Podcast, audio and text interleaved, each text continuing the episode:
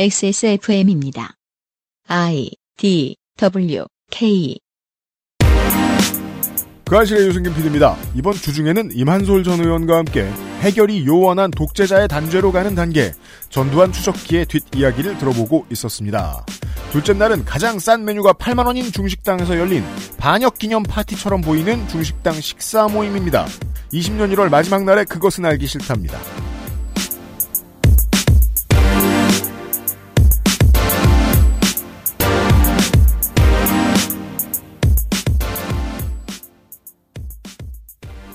윤세민 에디터 이거 다 들으셨어요? 네. 제가 전날 어제 방송에서 이만솔 전 의원에게 그런 얘기를 했단 말이에요. 이제, 이제 청취자 여러분들 아시죠? 탈당이고 뭐고 아무것도 모르는 상태에서 녹음했다고요. 근데 제가 무심코 그런 얘기를 해버린 거예요. 진보 정당에 안 어울리는 것 같은 비즈니스맨적인 사고를 가지고 있다. 말하고 듣는 습관도 마찬가지다. 라고 비슷한 얘기를 이만솔 전 의원한테 드렸거든요. 네. 근데 그런 얘기를 들, 드린 이유는 갑자기 지금 그림이 이렇게 되니까 그러, 그러니까 너 탈당해 이렇게 말한 것처럼 들리는데 그게 절대 아니고요. 이런 상인의 감각을 가진 정치인들이 진보 정당에 더 많았으면 좋겠다라는 얘기였거든요. 네. 근데 이번 건은 아쉽게 되었습니다만 정치인의 운명은 또 어떻게 될지 모르니까요. 예. 이만솔 전 의원 아니더라도 더 많은 사람들이 전두환이 지금 죄를 지어서 내야 하는 돈, 혹은 당연히 내야 하는 세금, 이런 것들이 국고에 다시 환수될 수 있도록 많은 분들이 더 관심을 가져주시면 됩니다. 네. 광고 뒤에 시작하겠습니다. 그것은 알기 싫다는 독일산 맥주 효모로 만든 데일리라이트 맥주 효모 비오틴, 한 번만 써본 사람은 없는 빅그린 프리미엄 헤어케어, 실천하는 사람들을 위한 노트북 한국 레노버, 경기도 김치의 진수 콕지버 콕김치에서 도와주고 있습니다. 구스베리 추출물로 모근을 더 건강하게 자연 유래 성분으로 자극 없는 세정력 뛰어난 보습 효과와 영양 공급까지 Big Green 이젠 탈모 샴푸도 빅그린 헤어로스 샴푸. 좋게 된 지구인들과 앞으로 함께할 더 긴 시간에 미리 감사드리는 시간. 요즘은 팟캐스트 시대 300회 특집 공개방송. 2020년 2월 29일 서울 영등포 아트홀에서 만나요. 예매는 인터파크에서 2월 10일 월요일 오후 2시에 시작합니다.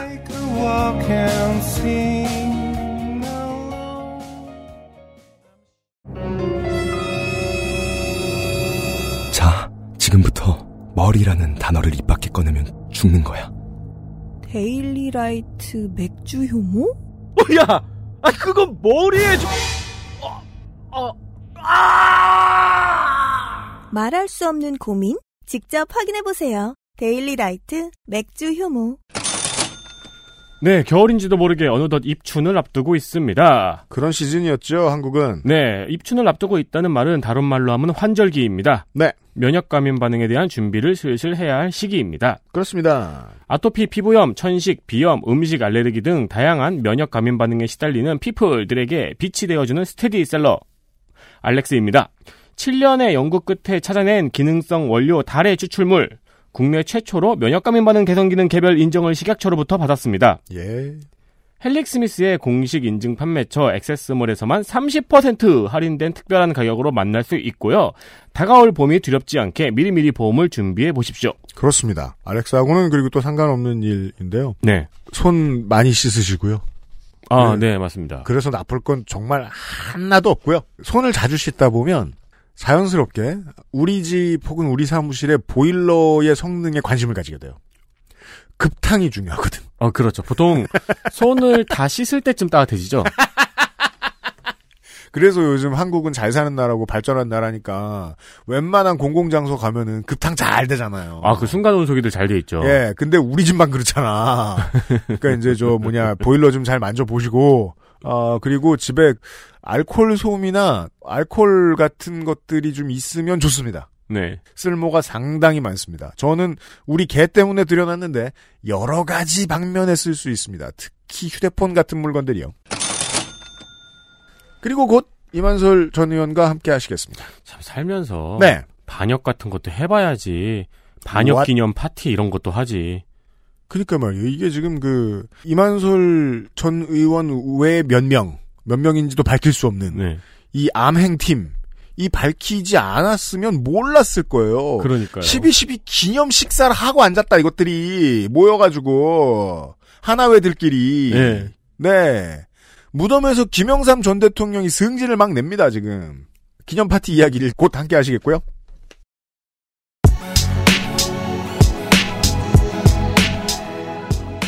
반역자와의 road trip. 전두환 추적기.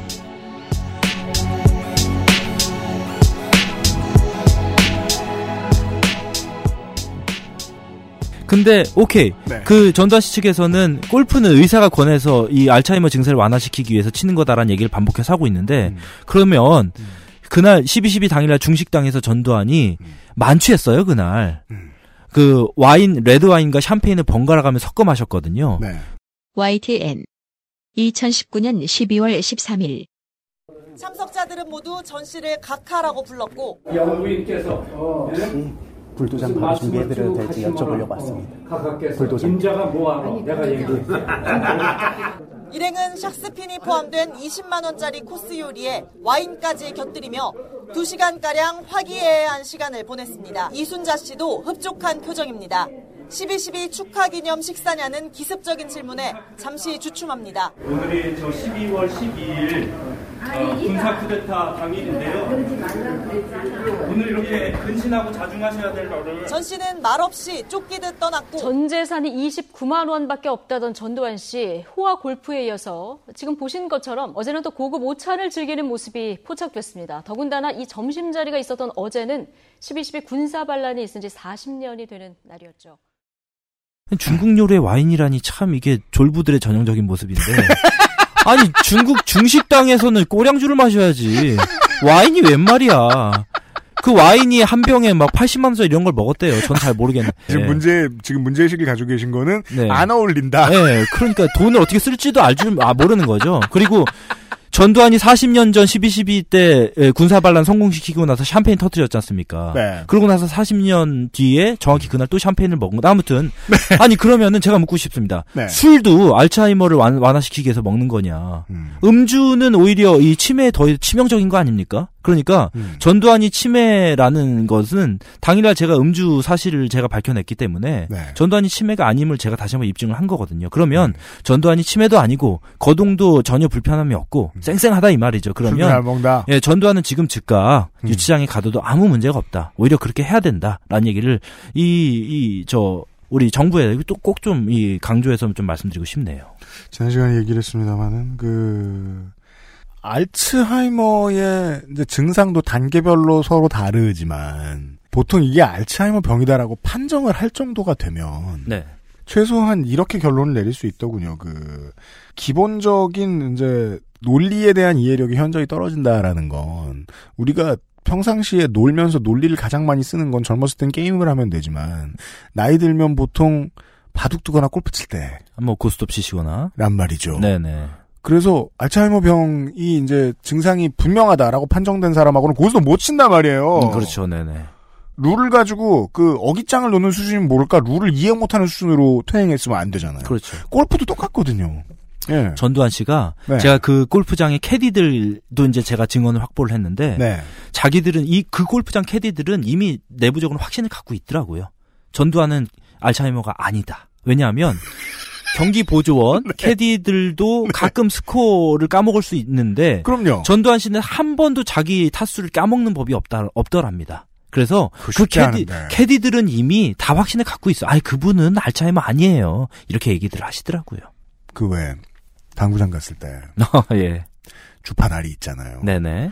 그거 이렇게 옮기는 거 잠깐 까먹었다가 네. 나중에 옮길 때 나중에 한꺼번에 옮길 때 맞추는 형 보면 깜짝 놀라거든요. 어, 그렇죠. 그렇다는 거 아니에요, 지금. 저걸 다 어떻게 계산하고 있었어. 길도 보면서. 예. 전두환은 그게 된다는 어, 거 아니에요? 예, 예, 그럼요. 예. 계산이 아주 정확한 사람입니다. 예. 분명히 추진 가능하다. 그렇죠. 알겠습니다. 그리고 한 달 뒤에 식당을 가십니다. 네 네. 여기 서대문이었나요? 그 식당이요? 네. 강남에 있었습니다. 강남. 네네. 강남구 이제 도산 도산 도산공원 주변, 예, 도산대로. 근처에 있었고요. 사실은 제가 그날도 이 양반이 골프를 치러 갈 것으로 저는 예상을 했어요. 왜냐하면은 전두환, 이순자 둘 다 굉장히 골프 광이고 네. 그 연희동 집 지하에 골프 연습장까지 있어요. 그 사람들이. 연습장이라는 거는 이제 보통 그 네트가 있고 그렇죠. 그 다음에 레인 예. 약간 해놓고 뭐 그렇죠, 이런 그렇죠. 네. 네, 그럴 정도로 음. 그래서 12.12 당일날 군사 반란의 주역들과 함께 골프를 치러 갈 것으로 예상을 하고 음. 그래서 이제 조심스럽게 따라 붙었는데 또 차가 나오더라고요. 그래서 저 저 봐 저거 예상을 벗어나질 않아요. 하면서 제가 이제 쫓아갔는데 네.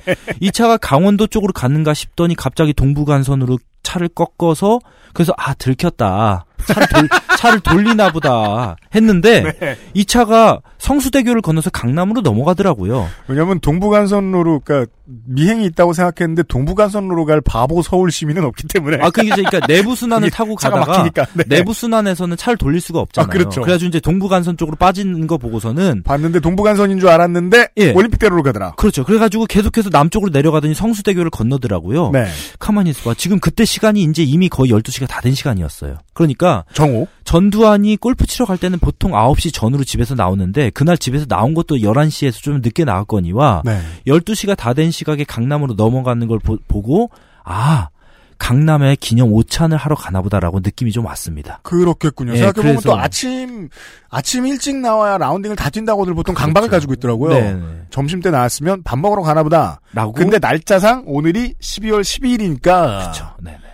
축하 파티 하나 보다. 그런 느낌을 강하게 받았죠, 제가. 사실은 캔게 너무 많아가지고 오히려 이게 더 묻힌 걸 수도 있을지 모르겠어요. 12월 12일이 돼서 내가 군사 반란 일으킨 거 가지고 축하 파티 한다. 반역자들이 네네. 그러니까 법이 정해준 반역자들이 그렇죠. 이건 충격적인 뉴스거든요. 독일 같았으면 이 사람들 당장 감옥에 다시 들어갔어요. 나치 전범들이 그 뭐 독일에선 나치 전범들을 사면도 안 해주거니와 음. 혹은 사면을 받았다 치더라도 그 사람들이 예를 들어서 뭐뭐 히틀러 죽은 날에 기념 파티 뭐 이렇게 애도 뭐 이걸 했다든지 나치당 총선 승리 기념일. 뭐, 뭐 혹은 뭐 예를 들어서 뭐 프랑스 저- 파리 점령일을 맞춰가지고 아, 그렇죠. 뭐 파티를 열었던 이러면은 네. 독일에선 이 사람들 다시 쳐넣습니다. 음. 용서 안 해줘요. 그렇죠. 예, 그러니까 아, 참 기가 막힌 일인 거죠. 예. 그러게요. 그, 아, 그럼 이제, 여느 때처럼, 어, 휴민트가 이렇게 따라 나서다가, 예, 그쪽으로 가시는 걸 보고, 네, 가는 네. 걸 보고, 네, 네. 따라갔다. 네. 근데 그, 일행들까지 지금 다 알아보기는 쉽지가 않았을 것 같아요. 네네. 일행들에는 분명히 우리가 알고 있는 그 하나의 장군들이 종종 있었을 텐데, 네네. 커플들로. 네. 그들인 것이 분명한 걸로 보이는 사람들이 있었고, 어, 예, 다 현장에서 확인했습니다, 제가. 네네네. 네. 그리고 그 아까 이제 지난 시간에 어떻게 그 그 촬영까지 짤까지 구하셨는지는 얘기가 나왔고, 네. 네 밖에서 얘기를 들으셨다고 했어요. 네. 전두환이 하는 얘기를. 네네. 어, 두 시간 동안 식사가 진행됐는데 주로 전두환이 다 떠들더라. 어, 80% 이상을 전두환 목소리를 제가 이제 알지 않습니까? 음. 전두환이 목소리도 아주 쩌렁쩌렁 고성에다가 이 그런 거 있지 않습니까? 아, 이 어떤 보스 기질은 여전하더라고요. 그래서 그 모임에서 계속해서 돌아가면서 뭐 얘기를 시키고 건배사를 제안하고 마 내가 마 하면서 이렇게 약간 그 비슷해요. 예전에 범죄와의 전쟁에 최민식 씨가 내가 마 어? 늘다 했어. 땡땡하고. 어, 다 했어 마 뭐 약간 그런 식이에요. 땡땡도 전두환. 가고. 예, 예. 그렇게 두 시간 내내 웃고 떠들고 아 그 체력이 대단하더라고요. 예, 낮부터 대낮부터 술 마셔가면서. 네. 그게 저도 20대 때 궁금했거든요. 이제 27, 8, 9 되면은 네. 사회생활 시작하니까 사회생활 쪄들어가지고 술 먹으면 체력이 좀 달려요. 20대 그렇죠. 초반보다. 네. 낮술도 못 먹겠고 네. 3차도 못 가요. 그렇죠. 더 빨리 토하고. 그래서 걱정한단 말입니다. 내가 이 나이에 이런데 저 회사 간 형들은 서른 마흔 돼가지고 왜 저렇게 술을 잘 먹어? 체력이 돌아오나? 그래서 제가 근데 이 아저씨는 지금 네. 여든 아홉이잖아요, 이때. 관리는 전두환처럼 해야 된다. 그니까. 건강 관리에 아주 이 대단한 사람입니다. 화신. 예, 예. 그러니까 뭐 정 추징당할 돈이 없으면은 지금부터 유튜브를 시작해도 뭐 강제 노역을 해가지고 강제 네. 유튜브를 그, 뭐 그렇죠. 예, 나와서 자기의 죄상을 하나하나 이제 밝히는 것도 방법입니다. 예. 아저 저 운동 영상 끝에 오늘의 나의 죄상 이렇게 그렇죠. 보너스 트랙으로 네, 붙여주면 오늘의 반성 해가지고 예. 전두환을 추징하기 위해 전두환을 유튜버로 만들어라. 괜찮은데? 아니 왜냐면은 이순자 씨가 네. 유튜브에 한 번 나왔었어요. 무슨 유튜브? 제가 전두환 가택 수색을 하고 나서 실시 네. 그러니까 제가 이끌어내고 나서 네. 그때 이순자가 너무 분한 나머지 그 이거 매체를 얘기해도 되나? 뭐요? 그 뉴스타운이라는 매체가 있어요. 아, 저희 잘 알아요. 저희가 사랑해요. 네, 어, 사랑까지. 아무튼 그 매체. 나와가지고 네. 자기가 가택 수색을 당한 게 분하다라는 얘기를 하면서 가택 네. 수색 압류딱지 보여주면서 네. 그 자리에서 한 게 전두환이 민주주의 아버지다. 그 망언이 거기서 나온 거예요. 그래서 제가 그때 사람들이 또 되게 열받았잖아요. 그래서 제가 입양했나? 따로?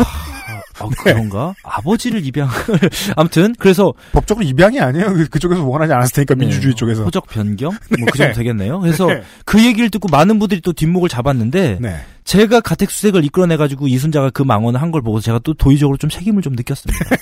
내가 가택 수색을 안 이끌어냈으면 이순자가 저런 얘기를 안할 수도 있었을 텐데. 아무튼 어 이순자 전두환 유튜버 데뷔 가능하다고 봅니다. 그래서 따로 하다가 중간에 합방도 하시고 두 사람이 네. 괜찮겠네요. 예. 네. 방송 합방을 얘기한 겁니다. 그 도산대로 쪽 중식당들 유명한 데들이 많은데 그런 곳은 이제 그냥 보통 부자가 아니면 보통은 이제 상견례 할 때 가고 네네. 뭐 특별한 날 뭐 금혼식 한다 이런 때 가는 손님들 덜어 있고 음. 그게 아니고 평상시에 거길 캐주얼하게 드나들 수 있는 돈이 많은 사람들이다. 네. 라고 생각하면 뭐 그냥 뭐 그 사람들 돈 많다니까 이해는 되는데 저는 이해 안 되는 건 이만솔 부대표죠. 거기 가서 밥을 먹었어야 됐을 거 아니에요. 그렇죠. 네. 그런 데는요 짜장면이 없거든요. 아시네요? 네, 메뉴판에 저 깜짝 놀랐어요. 1페이지 떨어졌나? 왜 없지 짜장 짬뽕이? 코스 요리 50만 원, 뭐 이런 거밖에 눈에 안 들어오더라고요. 와, 나 그래서 식은땀이 흘렀습니다, 정말로. 제일 싼 건 뭐였어요? 단품으로 8만 원짜리. 뭐였어요? 샥스핀 전복 덮밥인데요. 그 밥 한 그릇에 8만 원짜리예요. 저는 처음에 영이 하나 더 붙, 잘못 봤습니다, 제가. 어, 야, 8, 어, 다행이다. 8천 원짜리가 있네 해서 보니까 일시 100천만 8만 원짜리를 눈물로 제가 말아먹었습니다. 네.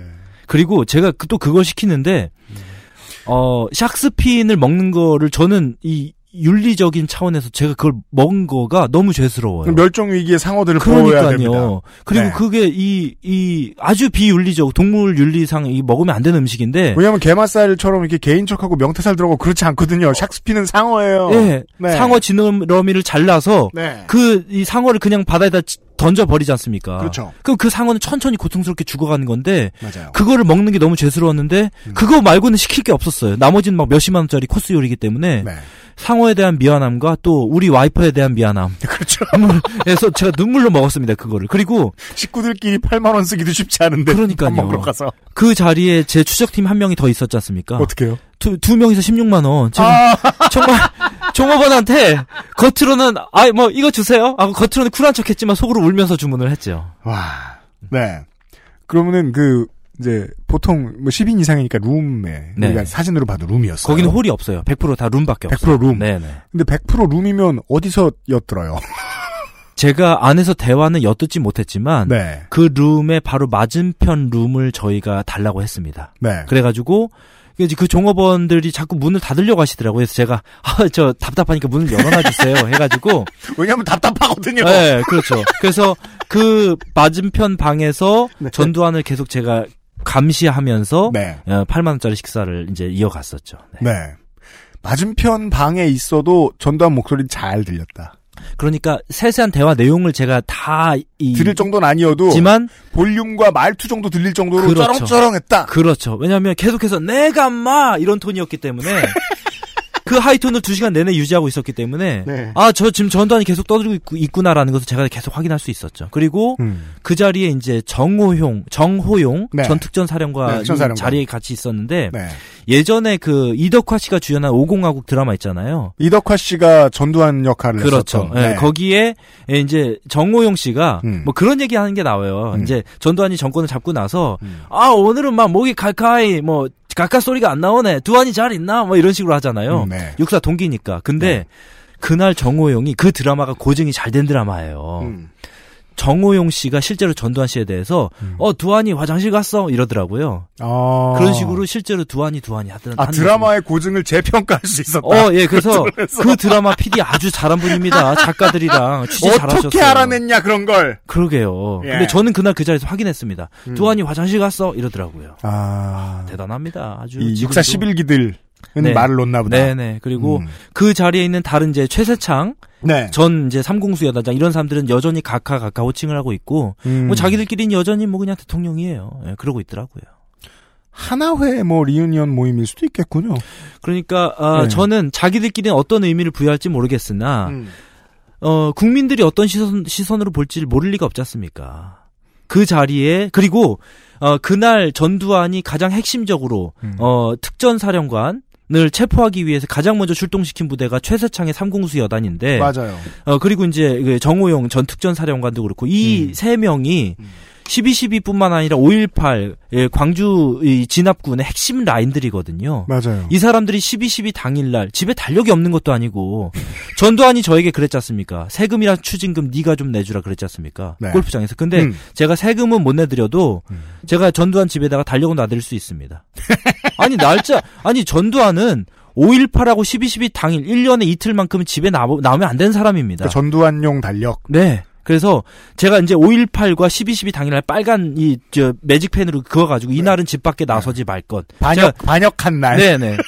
이날은 집에서 숨만 쉬고 있을 것. 이렇게 제가 달력을 특별 주문 제작을 해드릴 수 있습니다. 제가 세금은 못 내드려도. 생각해 보면 그때도 저 고등학교 때였는데 이, 이 사람들의 판결이 너무 이상했거든요. 당시에 이제 상공서단장, 특전사령관 정호용, 최사창 그리고 거기에 더해서 어, 특전사 작전참모 장세동 네 네. 이런 사람들이 있었어요. 그 사람들이 지금 제 기억이 맞다면 정호용 씨도 징역 7년 7년 맞습니다. 예. 이렇게 받았을 거예요. 네네. 학살의 수괴들 중 하나잖아요. 그렇죠. 저는 김대중 대통령이 이 사람들을 사면해 준 건 정치적인 이유로 이해할 수 있는데 저는 그건 솔직히 이해할 수 있는데 원래 판결이 7년이 나온 건 하나도 이해 안 되거든요. 어, 그렇죠. 그 결과를 지금 우리가 보고 있는 거잖아요. 그렇죠. 예. 정호용 씨 알려진 재산만 천억 원이 넘는다고 그러잖아요. 근데 음. 그 제가 볼 때는 그게 실제 정호용 씨가 갖고 있는 재산의 10분의 1 정도 수준일 것으로 추정합니다. 더 될 거예요. 우리가 여기 지금 산술로만 계산해도 그러면 1, 1조 뭐 가능할 것 같아요. 충분히 가능합니다. 나라 올해 예산이 500억인데. 우리 우리 국가 예산이요? 네. 조, 조, 500조. 아, 500조 죄송합니다. 그렇죠. 예, 500조인데. 네. 네. 500억이면은 그러면 정호용이 우리나라에 살 수 있어요. 네. 네. 그 정호용이나 뭐 이제 이 하나회의 이 반역자들의 재산 합하면은 대충 우리나라 예산의 뭐 몇 퍼센트 할 수도 있을 것 같아요. 충분히 그럴 수 있습니다. 네. 네. 그러니까 어, 우리나라 이 부자 순위에 네. 이 사람들 비공식적으로는 제가 볼 땐 10위 안에 다 들 사람들입니다. 가능하겠죠. 그죠? 충분히 가능합니다. 예. 네. 그런 사람들을 쫓아다니고 있었습니다. 어, 그런데 제가 지금 권한이 부족합니다. 여러분, 올해 4월에 저를 어떻게 하셔야 되겠습니까? 입을 틀어 막아야죠. XSFM입니다. 대출이자 42만 원이 나갔습니다. 관리비 23만 원이 나갔습니다. 아, 가스비. 카드 대금 147만 원이 나갔습니다. 다 가져가라, 다. 당신의 머리카락이 원형으로 800모 나갔습니다. 네, 그럼요. 그것만큼은 안 될 일이죠. 13년간 이어온 빅그린의 노하우로 당신의 모발을 지켜드릴게요. Big Green 이젠 탈모 샴푸도 빅그린 hair loss 샴푸. 세계에서 유일하게 카본 소재로 제작한 프리미엄 노트북 레노버 싱크패드 X1 카본, X1 요가. 내 비즈니스, 내 삶의 프리미엄을 더해보세요. Lenovo for those who do.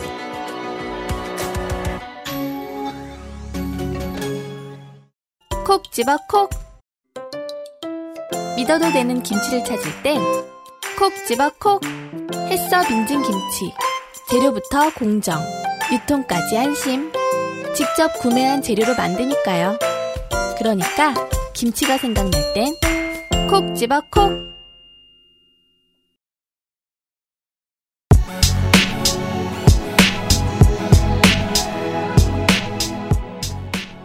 아, 두 번은 안 당하겠습니다, 제가. 입 틀어 막힌 타이밍을 또 얘기해 보겠습니다. 입 틀 막, 예. 식사 끝날 때 10일 또 거셨잖아요? 어, 이제 제가, 어, 내부 영상 촬영까지 확, 음, 성공한 다음에. 네, 그렇죠. 어, 이제, 까꿍 저 왔어요를 해, 해야 되지 않습니까? 저의 시그니처를 남겨야 되기 때문에. 뿌. 네. 근데 이제, 어, 아무리 그래도 식사 자리에서 제가 덮치는 것은 나중에 또 이 역풍이 있을 수 있기 때문에. 네. 식사를 다 마치고 식당에서 완전히 나왔을 때 제가 가까이 접근을 했거든요. 아, 근데 네. 그러면 눈치 보이는 게. 네네. 그, 제일 싼 거 시키고 2시간 동안 앉아 있었잖아. 그렇죠. 네. 후식 달라고 하기도 미안하더라고요. 네. 자스민차 3리터 마시고, 네. 커피랑 망고 아이스크림 주시더라고요. 아, 좋네요. 네네. 그래서 저는 처음에 이것도 계산해야 돼요. 이렇게 물어볼까 하다가 옆에서 그 쿡쿡 찌르더라고요. 조용히 있으라고. 촌티 내지 말고. 예. 근데 아무튼 그렇게 식사를 다 마치고 나서 어, 전두환 씨가 옆에서 각하 어, 엘리베이터 타고 가시죠. 거기가 2층이었거든요. 네. 그래가지고 이제 제가 어 그럼 잘 됐다. 엘리베이터를 제가 동승을 해가지고 좁은 엘리베이터 안에서 제가 이제 카메라를 들고 자 여기 보세요 하면서 셀피를 찍으면서 오늘 같은 날 꼭 여기 나오셨어야 되겠어요 하고 이제 옴쭉달싹을 못할 거잖아요. 네. 그럴 생각이었는데 전두환 씨가 갑자기 훅 계단으로 내려가더라고요. 어 됐어. 괜찮아 해가지고 제가 어, 그럼 어떡하지? 하다가 제가 엘리베이터를 타고서 미리 내려가 있었습니다. 그래가지고 여러분 이제 영상에서 보신 대로 계단에서 내려오는 전두환 씨를 제가 이제 밑에서 기다리면서 정의당 부대표 이만솔입니다. 했더니 어 그래 하고 저를 알아보더라고요. 네 눈을 저를 보니까 저를 알아봤습니다. 두 번 보면 반갑거든요. 네 그래서 어 그래 뭐 얘기할 거 있으면 해봐 이런 투로 저를 이제 뉘앙스로 저를 대했는데 네. 근데 이제 제가 12.12 당일날 이런 모임을 갖는 게 부적절하지 않습니까? 잘못됐다고 생각하지 않습니까? 라는 질문을 첫 문장을 채 마치기도 전에 네. 입틀막 공격을 당했습니다. 네. 근데 그게 이 짤이잖아요, 지금? 어 그렇죠. 있어. 네. 어, 근데 이분이요. 네. 누구세요? 이분이 네. 당시 이제 그 자리에 정호용, 최세창 등등이 있었는데 네. 그분들 입을 중에 틀어막은 분은 여자분이십니다. 예, 여성입니다. 네. 그의 그 사람들의 아내로 추정되는 이 분이었는데 네. 제가 뭐 정호영, 최세창 같은 사람은 어느 정도 얼굴 보면 알지만 음. 내가 뭐뭐 누구 뭐 정장군 와이프야 뭐 이렇게 밝히지 않는 이상 알 수가 없지 않습니까? 그래서 그리고 그- 또 입을 막혀서 물어볼 수도 없게 어. 그렇기도 하고요. 그래서 이 그리고 이제 제가 골프장에서는 네. 막 얻어 맞으면서도 제가 할 얘기는 다 했습니다. 예. 5.18 발포 명령, 그 다음에 뭐 추징금, 세금 다 얘기를 했는데 음. 입틀막 공격은 완전히 제가 무력화가 됐어요. 역시 입을 막아버리면 읍읍 하면서 제가 꼼쭉 달싹, 옴쭉 달싹을 못 하겠더라고. 아, 그 옆에 그 경호원으로 보이시는 분은 아마도 뭐 그냥 저 식당에서 아 아닙니다. 그 사람은 경찰 경호원이었고요. 경찰 경호원이요? 네 네 경찰이었고 네. 그리고 이 전두환 씨가 다 먹지 못하고 테이크아웃한 15만 원짜리 불도장 음. 경찰 경호원이 들고 갔습니다. 그래서 제가 모르긴 몰라도 그 경찰도 제가 좀 물어보고 싶은데 내가 이러려고 경찰이 됐나 그런 좀 자괴감을 느끼지 않았을까라는 생각이 듭니다. 뒷모습 및 헤어스타일 및 그 정장 색깔 고르는 센스로 보건데 네. 이 경찰은 젊은 사람이 아니에요. 어 근데 이제 그 그 짤 다시 보여주시겠어요? 네. 어 이니어를 왼쪽에 하고 있지 않습니까? 네. 경찰 맞습니다. 그리고 지금 어디를 다닐 때에도 전두환이 예, 예. 경찰 경호원 붙여주는 거예요? 그러니까 골프장 갈 때도 그때 경찰 경호차가 있었고 네. 뭐 이날 중식당 갈 때도 있었고 음. 어 이게 경찰 본부의 업무가 아니지 않습니까? 2억은 상당 부분은 여기 쓰이는군요. 그렇죠. 네. 그리고 어. 이제 겨- 말씀드린 대로 경찰 경호동 운영 비용이라든가 이런 것들 다 포함해 가지고 네. 지금까지 97년 이후에 전두환이 출소한 이후에 100억이 넘게 들어갔어요. 저는 그 돈도 할 수만 있다면 전두환에게 청구권을 다 어, 구상권 뭐라고 하죠? 그러니까 아무튼 전두환에게 다 다 그 돈까지 받아내고 싶습니다. 당신 이렇게 전직 대통령 지위를 박탈당한 당신 경호해 주느라 돈이 100억이 넘게 들어갔으니 전 다 그거 청구해야 된다고 생각합니다. 경찰이군요. 경찰입니다. 경찰도 안 막은 입을 어떤 반역자의 배우자가 막았다. 근데 제가 재밌는 게 네. 골프장에서 음. 처음에는 이 골프장 회장 추정 인물과 예. 거기 수행원들이 저를 좀 막다가 음. 어느 순간에 경찰 경호 인력과 수행원들이 전두환 씨를 막더라고요. 아, 네네네. 전두환 씨가 저에게 가까이 다가가지 못하도록 저를 막기보다 전두환을 막아섰는데 어떤 느낌이었냐면 음. 전두환 씨가 저를 때리기라도 하면 굉장히 골치 아파지잖아요. 음. 자기들 입장에서는 아, 그러다 예, 보니까 전두환 씨를 오히려 제지하는 데 급급한 모습을 저는 봤거든요. 그리고 전두환 씨가 제가 계속해서 추징금, 세금, 5.18 발포 명령 다 마지막에는 제가 실권자 아니셨나 계속 꼬치꼬치 물어보니까 저한테 약간 저한테 약간 달려들었습니다. 전두환 씨가. 전두환이 달려들었다. 어, 어떤 어떤 질문. 너 임마 저- 군대 갔다 왔어? 어디 갔다 왔어? 이런 질문하면서 저에게는 급기야 달려들더라고요. 음. 그래서 그거를 이제 막아서는 모습을 보면서 군대 어디 갔다 왔어? 네. 그게 이제 어떤? 질문이냐면은 저는 어떻게 느꼈냐면은 네. 네가 군대 체계에 대해서 뭘 알아 임마 이런 투의 질문이었어요. 음. 근데 제가 이제 그 자리에서 즉각 답변이 나왔거든요. 저 예비역 병장이다. 음. 25사단 출신이다. 그랬더니 그거 보시고 전국에 있는 25사단 예비역 전우들이 많이 전화가 왔습니다. 역시 비룡 용사답다. 역시 25사단 하면서 이름도 모르는 25사단 전우들이 칭찬 전화를 많이 주셨습니다. 감사합니다. 예. 근데 이게요, 그, 이 두 가지의 사례를 캐내시는데, 예. 네. 10개월 쓰셨다고 했잖아요. 네 네. 그 10개월은 어떻게 쓰신 거예요? 허탕 치는데 10개월이 걸렸죠.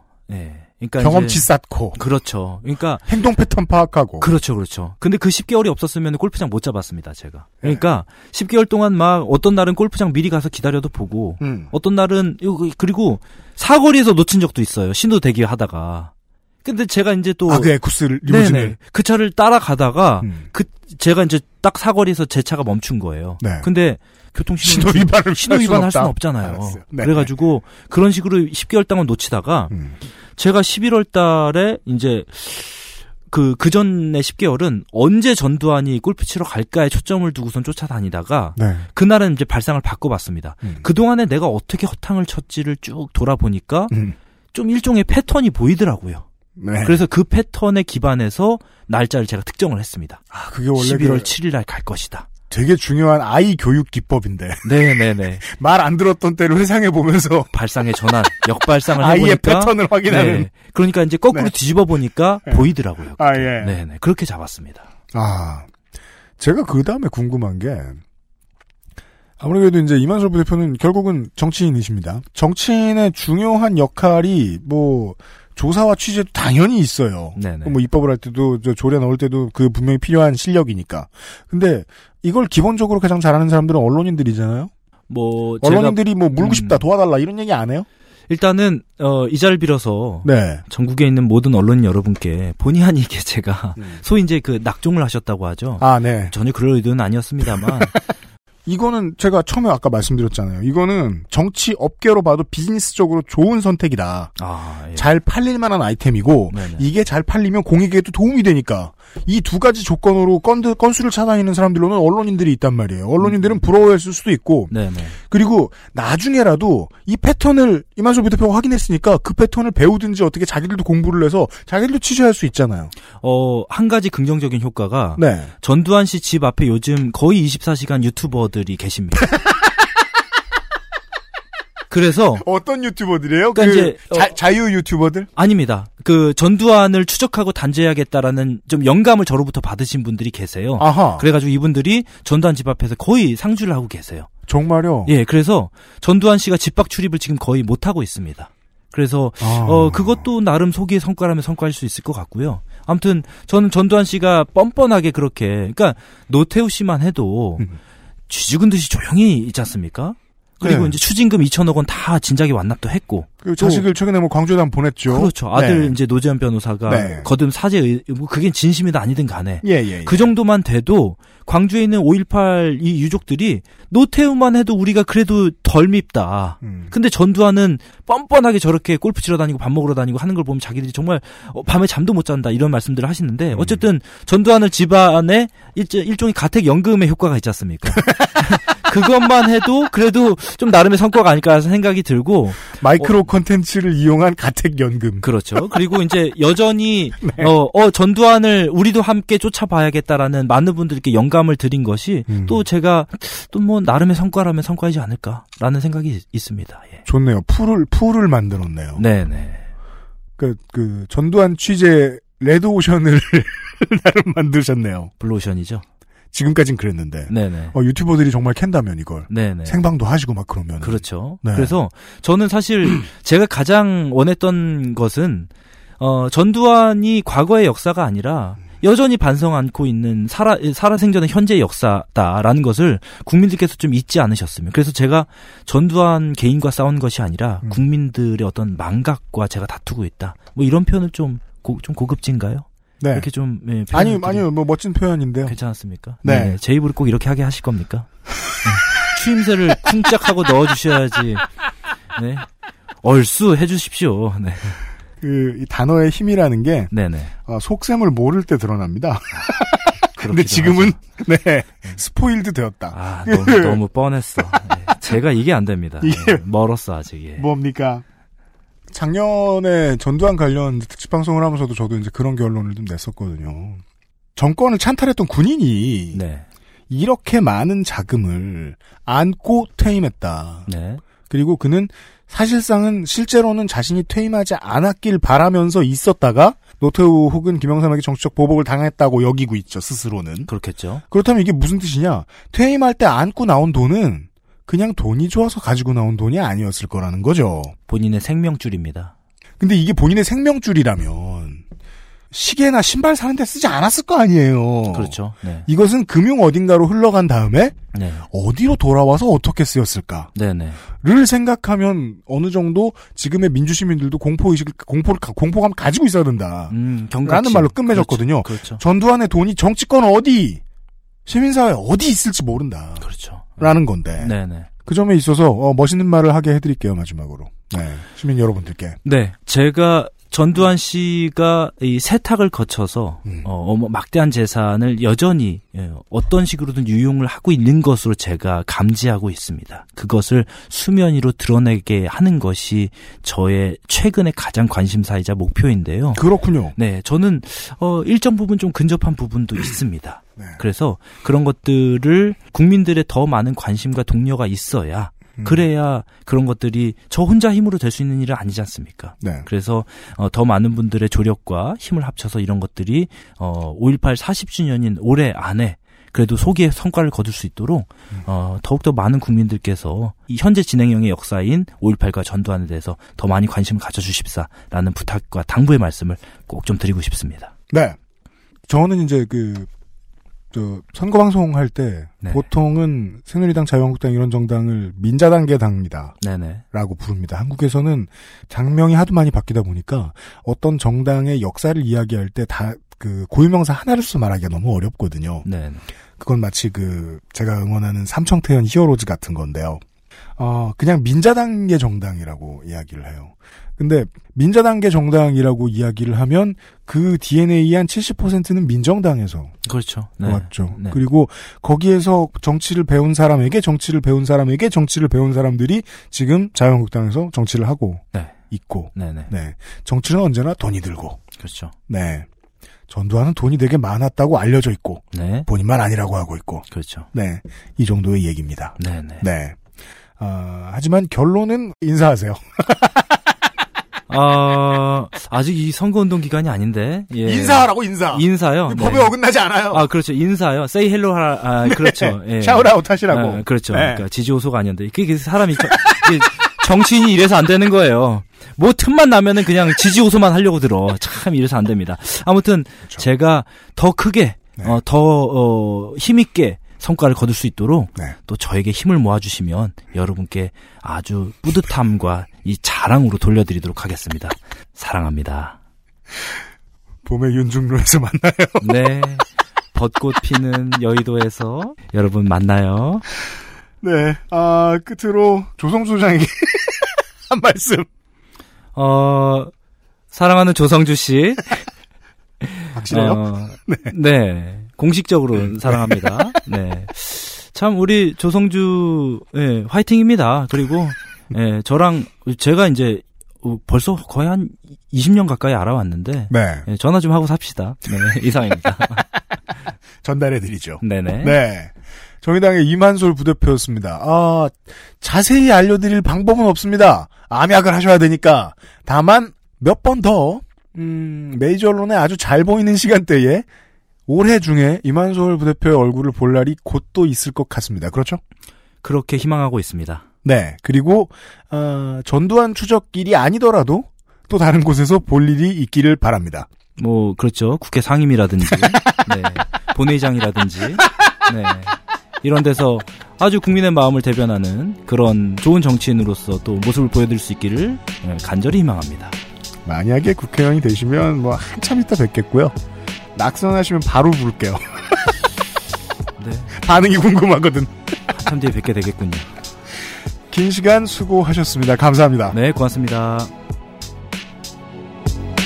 XSFM입니다.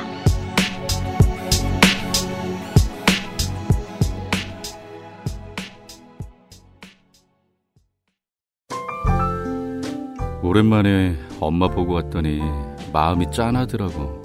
허리도 많이 굽어지고 주름살은 어찌 그리 많이 들었대. 그래도 전에는 머리숱 좀 많았었는데 지금은 그마저도 휑한 느끼는 거야. 엄마, 아들이 잘 챙겨드리진 못해서 죄송해요. 이제부턴 그중 하나만이라도 제가 챙겨볼게요. 그, 그거 있잖아요. 그거. 말할 수 없는 고민? 직접 확인해보세요. 데일리 라이트 맥주 효모. 지구상에서 가장 많이 팔리는 노트북 브랜드 레노버. 명절과 입학, 졸업 선물로 최고의 선택입니다. 지금 바로 엑세스몰에서 전용 특가를 확인하세요. Lenovo for those who do.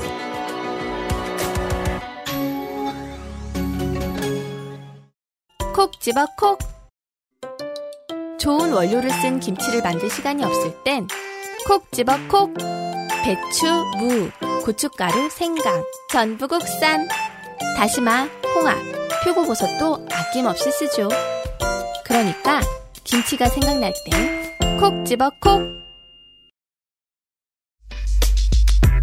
대통령 앞에서 자격루를 쓰러뜨려도 대통령 집 배를 누르고 도망쳐도 입에서 발포 비타민이 나와도 오이를 못 먹어도 한겨울에 땡협 통장을 만드느라 밤을 새도 스무 살에 호주 판사 머리를 해도 미대생도 공부노동자도 어리업 종사자도 땡나무식한 진호 오빠도 우리 모두 밥을 먹고 새를 쳐다보며 살았습니다. 좋게 된 지구인들과 앞으로 함께할 더 긴 시간에 미리 감사드리는 시간. 요즘은 팟캐스트 시대 300회 특집 공개 방송. 2020년 2월 29일 서울 영등포 아트홀에서 만나요. 예매는 인터파크에서 2월 10일 월요일 오후 2시에 시작합니다.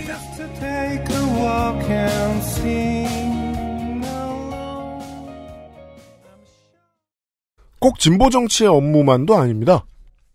민주시민 누구라도 하면 좋은 일입니다. 제가 여러 번 강조하게 되는데 독재자의 분명한 단죄가 이루어질 때까지 예, 이런 비슷한 일들이 많이 있었으면 좋겠습니다. 그래서 소개를 해드리고요. 어, 임한솔 전 의원이 저에게 살짝 귀띔을 해줬는데요. 어, Day 3, Day 4 나옵니다. 음. 후속작 계속 나옵니다. 음. 이 팀은 암약하면서 전두환을 눈여겨보고 있습니다. 지금도. 그 다음 작품이 나오면 또 득달같이 모시도록 하겠습니다. 이번엔 낙선하시면은 당선되길 바랍니다. 낙선하시면은 고팀 그대로 언론사 하나 만드셔도 괜찮을 것 같네요. 근데 평생 정치했잖아요. 네. 아직 돈을 몰라요. 아. 네. 돈에 좀 눈을 떴으면 좋겠어요. 왜냐하면 어, 총알이 있어야 전쟁을 하죠. 그렇죠. 네. 전쟁하는 법도 아는데 총알을 채우는 법도 알게 된 어떤 언론인을 내일 이 시간에 만나도록 하겠습니다. 참고로 임씨입니다. 임시 special인 이번 주는요? 뉴스 아카이브입니다. astral 뉴스 기록실 뉴스 아카이브 네, 2017년 재작년의 일입니다. 2017년 2월 2일 보건복지부에서 삼성서울병원의 메르스 사태 확산에 대한 책임으로 과징금 806만 원을 부과했습니다. 그 사태가 얼마나 대단한 사태인데 806만 원밖에 안 매기나요? 메르스 사태에서 삼성 서울병원은 14번 환자에 대한 관리 부실과 감염자와 접촉한 사람의 명단 제출을 지연시켰다는 이유로 당시에 메르스 확산의 원인을 제공했다는 비난을 받았죠. 그렇죠. 이에 이재용 부회장이 직접 대국민 사과를 하던 장면을 많이들 기억하실 겁니다. 그렇습니다. 그리고 여기에 보건복지부에서는 15일의 영업정지 처분을 처음 내렸어요. 음. 이 삼성서울병원에 입원 환자가 2,000명가량 되고, 그리고 하루 8,000명에 달하는 외래 환자가 있기 때문에 이 환자들의 불편을 고려해서, 어, 15일 과징금 806만 원으로 대체한 것입니다. 그렇습니다. 큰 병원들은 그래서 잘못을 저질러도 보건복지부 입장에서 영업정지 처분을 내린다는 건 사실상 불가능에 가깝습니다. 불가능하죠. 네. 네. 진료라는 건 연속성이 있기 때문에 이 너무 적은 금액에 많은 사람들이 황당해했었고 복지부에서는 현행 의료법에 따른 것이라고 밝혔습니다. 이 현행 의료법이 어떻게 되냐면요. 의료기관의 과징금은 연간 총수입에 따라서 결정이 돼요. 가장 적은 구간은 5천만 원 이하예요. 네. 5천만 원 이하인 경우에는 영업정지 하루에 7만 5천 원이 부과가 되고 가장 높은 구간은 90억 이상입니다. 네. 이 90억 이상은 하루에 53만 7,500원이 부과가 됩니다. 삼성서울병원의 경우 하루 매출이 33억이고요. 네. 연 매출이 1조를 넘어요. 그렇겠네요. 그렇기 때문에 90억 이상 구간입니다. 만 원이 있는데 90원 이상의 구간에 적용을 받았어요? 그렇죠. 90억 이상 구간에 적용을 받아서 53만 7,500원 곱하기 15를 해서 806만 원이 나온 겁니다. 보통 이런 식으로 계산합니다. 이상하더라고요. 이걸 그 당시에도 언론들은 지적을 많이 했고 저도 다시 살펴봤는데 음. 5천만 원 이하의 경우에는 과징금이 평균 수입의 45%예요. 네. 근데 1억 이상부터는 수입이 1억 늘어날 때마다 과징금이 한 3만 원 정도 늘어나요. 네. 그리고 10억부터는 수입이 10억이 늘 때마다 과징금이 2만 원 정도 늘어나요. 음. 그러니까 연간 총수입 50억 이상부터는 과징금이 푼돈일 수밖에 없는 거예요. 이건 병원이 아니라 모든 기업에 대한 한국의 그 관리 시스템이 다 대개 어떤 원칙이냐면 성공한 쿠데타를 처벌하지 않는 원칙들을 가지고 있어요. 네. 그래서 급대로 잘못한 만큼 벌을 받을 수 있는 건 중소기업 어느 수준 이상으로는 안 된다는 거죠. 무조건. 네. 이게 마치 그 경제지가 한국의 기업들을 바라보는 것하고 비슷한 시각이어가지고요. 한국의 노조를 바라보는 것과 비슷한 시각이어가지고요.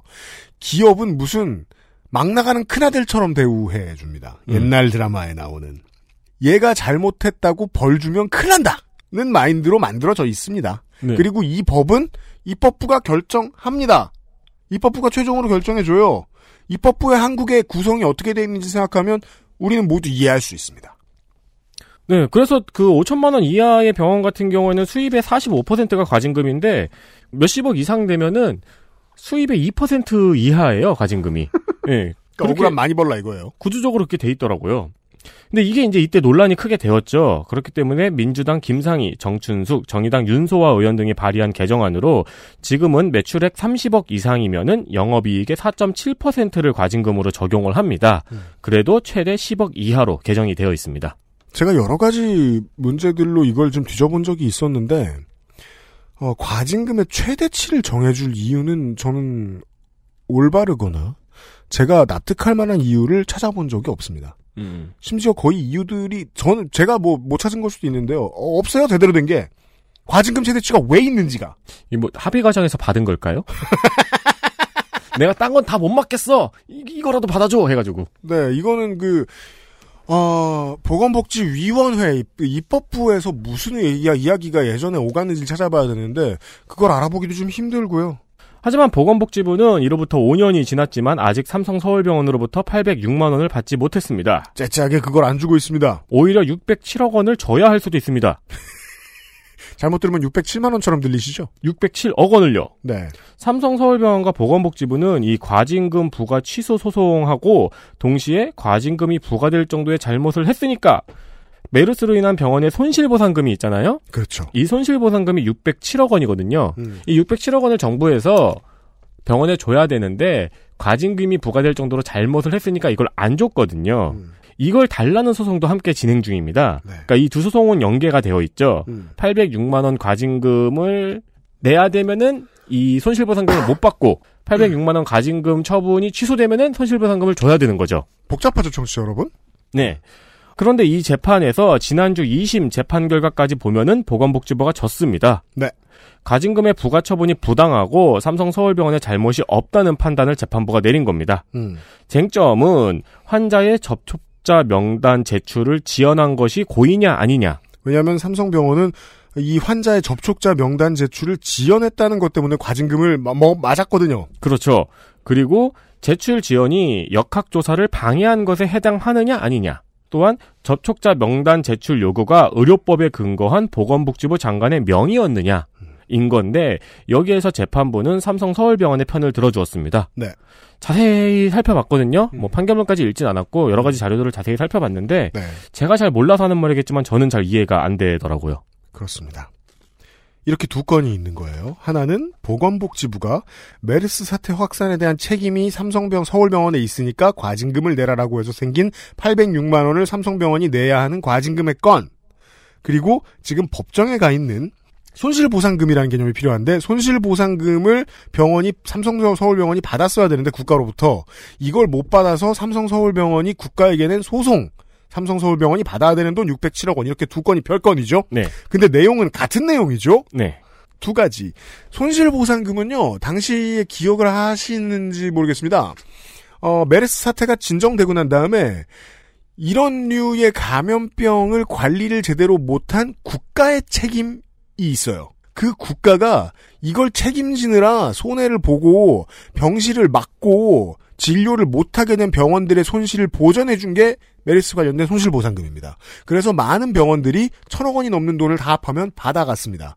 네. 받아갔다고 표현하는 건 좀 안 좋게 들릴 수 있는데 정당한 손실분을 국가로부터 받아갔어요. 보상을 받았습니다. 근데 삼성병원의 경우에는 그걸 받을 돈이 607억 원이었는데 국가에서 보건복지부에서 보았을 때는 진행을 방해하고 손실을 자초한 거는 너네다.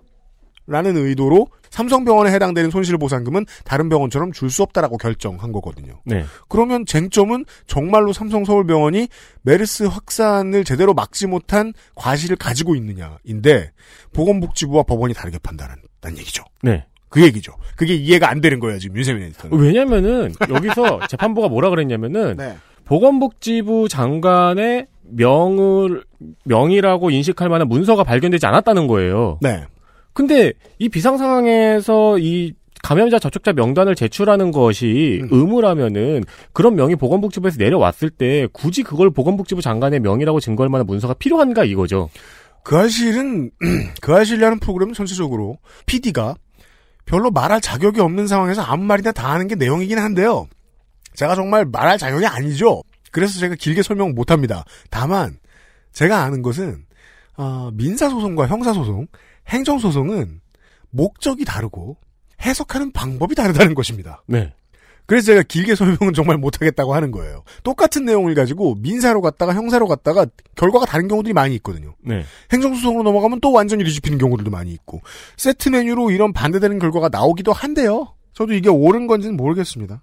예, 그 왜냐면은 에디터가 해준 중요한 질문이 이 그게 가장 저 기억에 남아 남을 것 같아요. 우리는 아니 당연히 해야 하는 일을 안 한 거 아닌가? 음. 예, 그 질문에 대해서 법원은 답할 수 있는 체계는 아닌 것 같다는 생각은 듭니다. 그렇고요. 아주 옛날로 돌아가 보겠습니다. 그렇습니다. 계산하기가 어려울 정도로 옛날 일입니다. 네. 1968년 1월 30일입니다.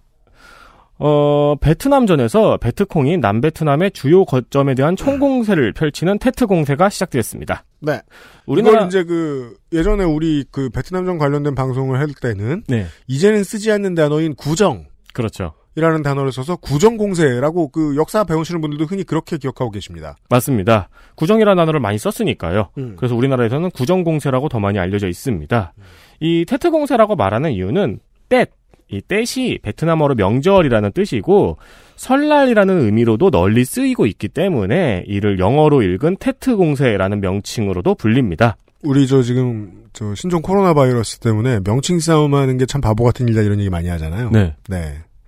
이걸 설날 공세로 바꾸자고 싸울 필요는 없습니다. 어, 그렇죠. 네. 그, 저기, 코로나 맥주 메인, 저기, 공식 계정이 짜증냈더라고요. 나한테 바이러스 얘기 그만하라고. 내일 이 시간에 우리가 가짜뉴스에 대한 얘기를 좀 해볼 텐데요. 어, 이게 실제로 가짜뉴스로 퍼질 수도 있죠. 코로나 맥주를 마시면. 그렇죠. anyway. 아무튼 코로나 계정은 트위터에서 승진을 했습니다. 네. 트위터 본연의 기능을 사용했습니다. 그 보- 보통 이제 전쟁에서 명절이나 크리스마스 등은 암묵적인 동의하에 휴전이 되는 경우가 많죠. 음. 그 실제로 베트남 전쟁에서도 설날 연휴 기간 동안에는 국지적인 전투를 제외하고는 휴전 상태였기 때문에 남베트남군하고 미군 혹은 연합군이 방심을 하고 있었던 겁니다. 근데 이때를 기해서 당시에는 사이공이었던 호찌민시를 비롯한 남베트남 전역의 주요 도시의 베트콩들의 총 공세가 시작된 날입니다. 네. 이 날이 베트남 전쟁에서 가장 중요한 날입니다. 일단 이 공세 자체는 실패를 했어요. 기습에 대한 성과를 잠깐 얻기는 했는데 미군이 바로바로 다 수복을 했고요. 베트콩은 전력의 절반을 잃었습니다. 기습을 하면은 북베트남에서 내려와가지고 도와주기로 했거든요. 근데 이 북베트남군은 또 내려오다가 미군에 막혀서 못 도와줬어요. 어, 그런데 이때 베트콩이 미국 대사관을 공격하는 모습이 미국 전역에 보도가 됐고, 또 갑작스럽게 이제 시가를, 도시를 기습을 했으니까 이 치열한 시가전이 있었을 거 아닙니까? 그렇죠. 이 치열한 시가전도 미국 그리고 전 세계에 계속해서 보도가 됩니다. 그리고 또 하나가 더 있습니다. 1968년 2월 1일에 찍힌 사진이 있는데요. 사이공식 처형이라는 사진으로 군복을 입은 남자가 체크 셔츠를 입고 손이 뒤로 묶인 남자를 즉결 처형하는 사진이 있습니다. 이 사진과 영상이 아까 말씀드린 시가전 영상과 함께 공개가 되면서 전 세계의 반전 여론을 불타오르게 합니다.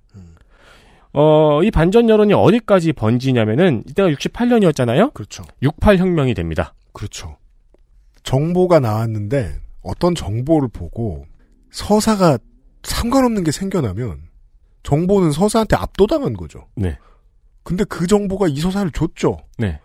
이게 사진의 특징이라고 이 사진을 찍은 기자가 한 말로 유명해진 말입니다. 적어놨어 말만. 네. 사진은 진실을 반만 말한다. 그렇죠.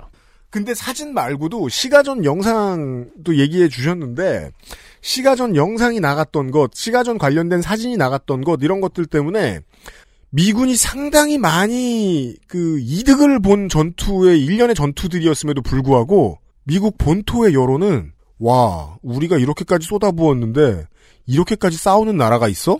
라면서 여기가 이기고 있나 보다 라는 방식으로 바, 바뀌죠. 네. 네.